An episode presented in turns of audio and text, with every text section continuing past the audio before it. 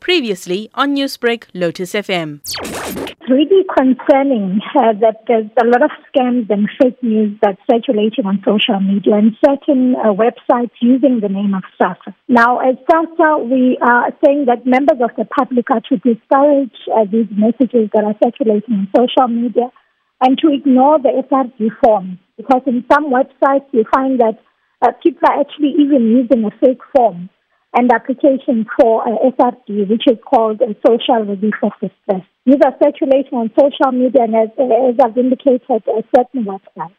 We'd like to put it on record as SASSA that it, it is not an official SASSA SRD application form.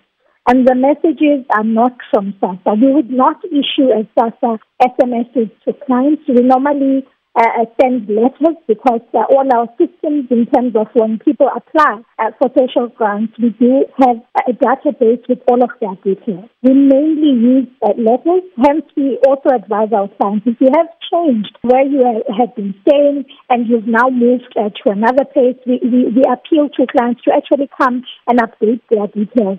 Uh, on our system. It's very important because we normally send these letters and we, we, we don't uh, issue SMSs or clients. So therefore, it's so important to also confirm these details with us. Uh, you can either visit our office or you can contact our toll-free number, the SASSA national number, which is 0800 601011. We in KZN also have a customer care number, which is 033 846 3400. What we've also uh, uh, reintroduced or reactivated is our email address, which is grants inquiries kzn at sassa.gov.za.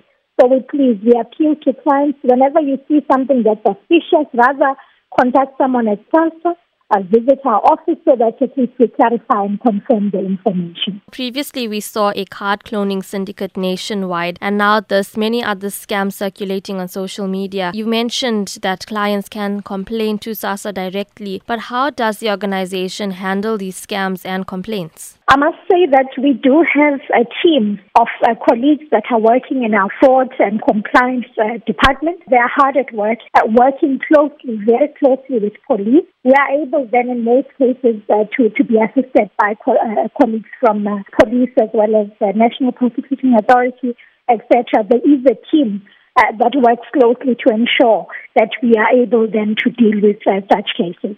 Newsbreak, Lotus FM, powered by SABC News.